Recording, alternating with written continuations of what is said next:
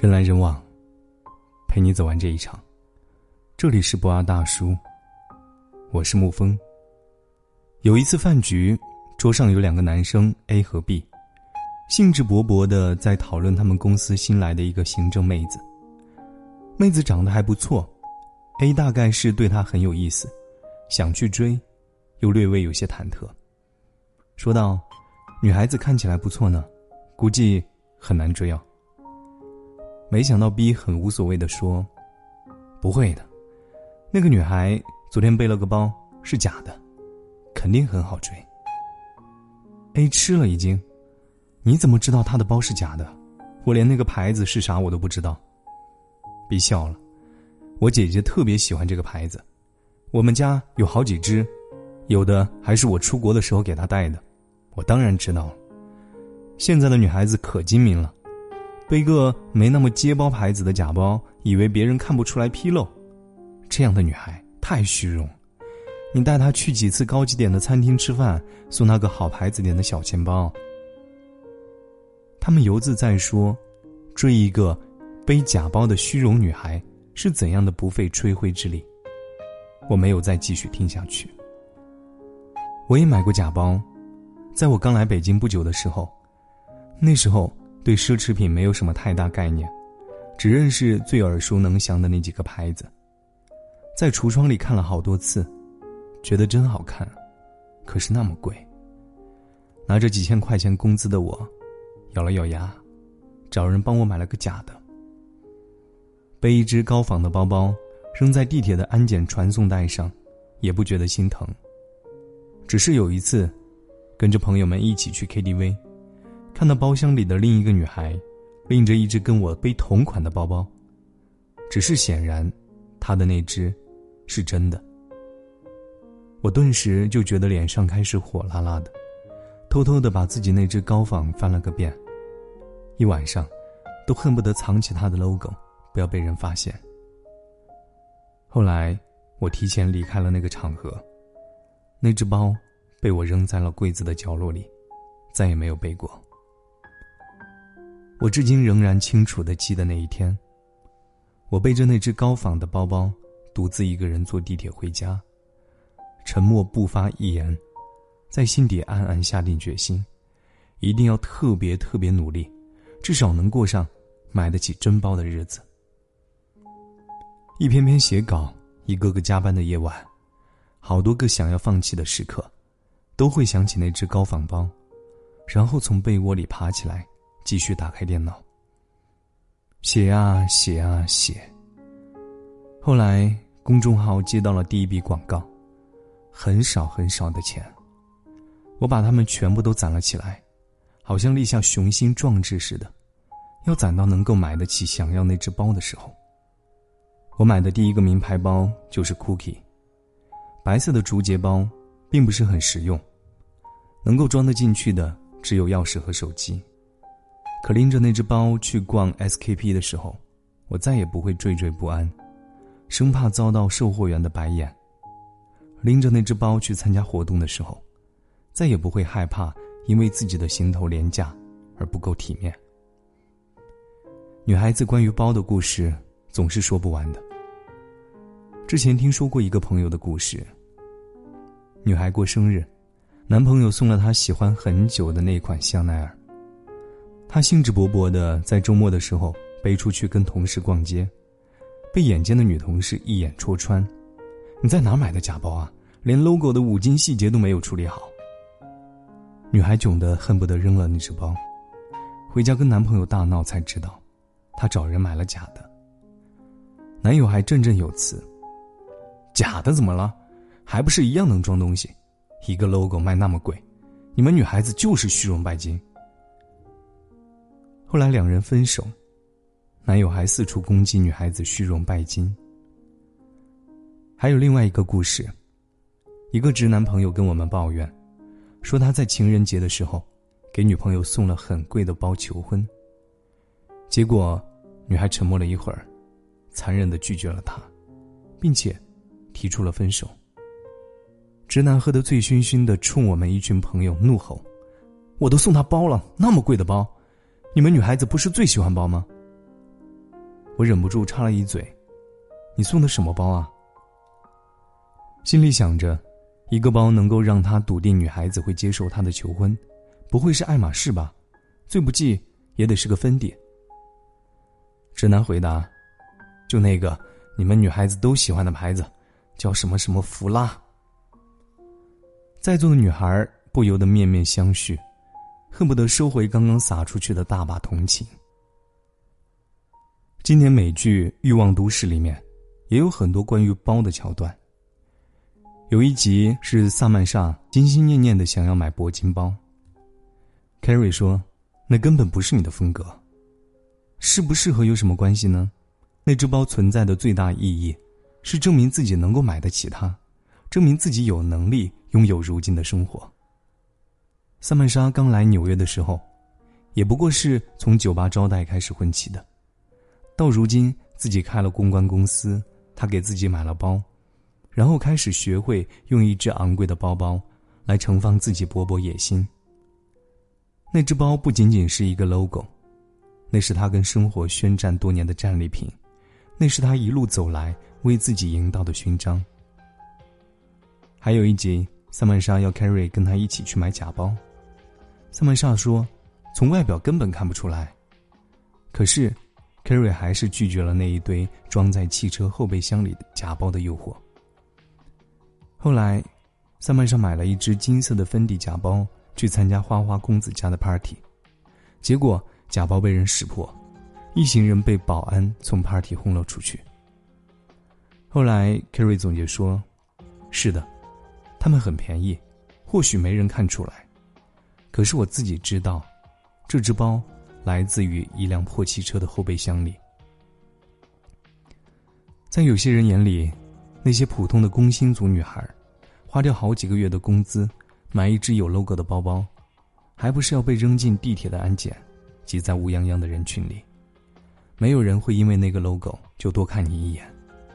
他们笃定，省吃俭用买名牌的女孩，要么虚荣，要么拜金，花超出自己生活水准的钱去买一个昂贵又不实用的包，更加愚不可及。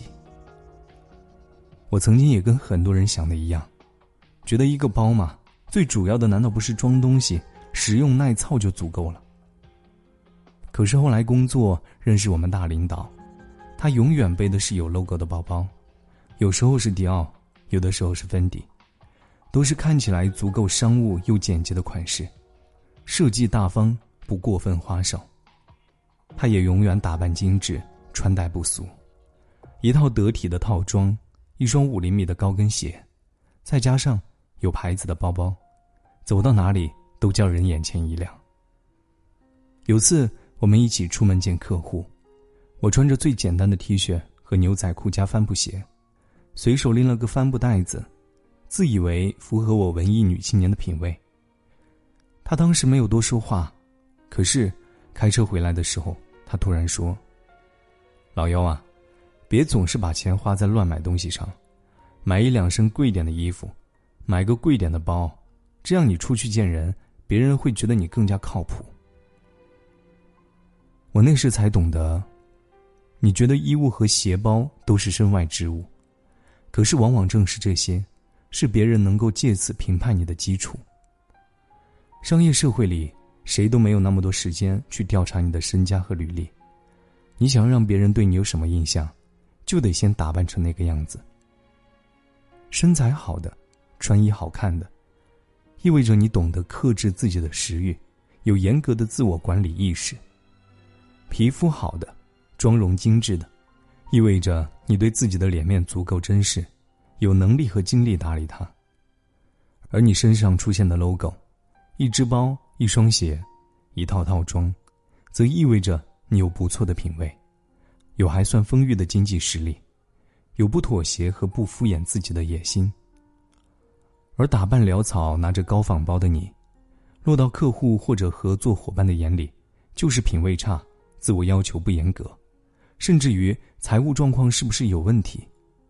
落到那个想要追求你的男人眼中，不过认为你虚荣又廉价，是可以用一顿自助餐甚至一顿麻辣烫就可以骗上床的。一只货真价实的品牌包，它能够赋予你的，不仅仅是一个 logo，它还是你的武器，你的保护伞，让你能够靠着它跟这个虚荣又势利的世界抗争到底，让你免于受人轻视，让你能够有底气将自己的欲望和野心昭告天下。若你自始至终没有任何野心，一生所图不过是格子间里最底层的小职员，不想升职加薪，也毫无在客户和老板面前展现自己的打算，那如何穿着，自然影响不大。有没有背一个假包，也由你高兴。可是，你真的只是那样的人吗？对于一个挣扎在城市里独自生活的女孩来说，一个包，一趟喜欢的旅行。甚至只是一条有点贵的裙子，这些丰富的物欲会让他觉得，哪怕明天有客户刁难，哪怕老板让我周末继续加班，我也有一点点能够抓得住的奔头和希望。这些小小的，能够用金钱衡量的物件，至于他而言，是生活会越来越好的希望，是能够通过自己努力获得更多的底气。好歹是能够自己买得起名牌包的女孩，又有什么可怕的呢？买不买名牌包是个人自己的选择和自由。很多国内外独立设计师的产品也都不错。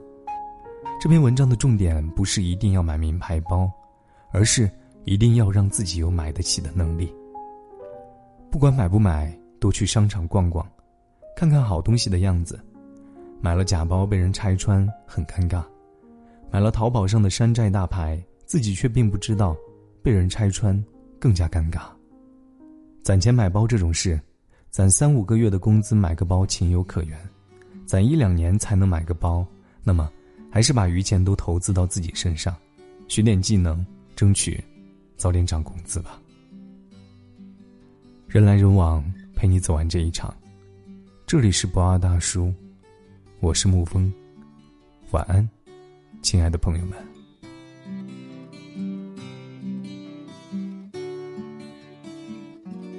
有没有听到那个声音？就像是我忽远忽近，告诉你，它来自我的心，带来一首苍老的歌，对着你轻轻地说。我不在乎春夏秋冬花开花落，任凭这夜越来越深，你在我心中越来越沉，压得我不能翻身做自己的主人。任凭这灯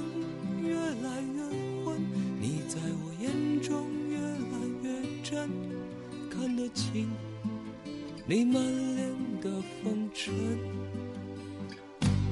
任凭这天空越来越湛蓝，你在我身边越来越平凡。可是有些说过的话，一直没能改变。任凭这旅程越来越孤单，你在我面前越来越茫然。丢不下的心。是我不变的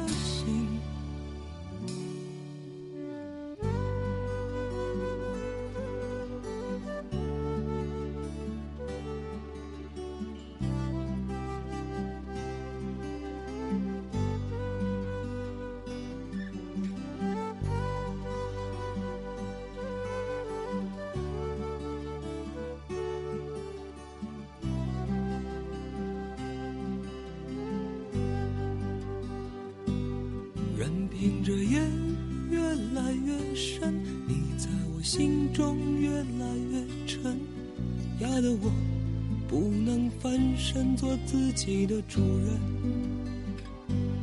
任凭着灯越来越昏，你在我眼中越来越真，看得清你满脸的风尘。任凭着天空越来越湛蓝你在我身边越来越平凡可是有些说过的话一直没能改变。任凭着旅程越来越孤单你在我面前越来越茫然丢不下的行李是我不变的心。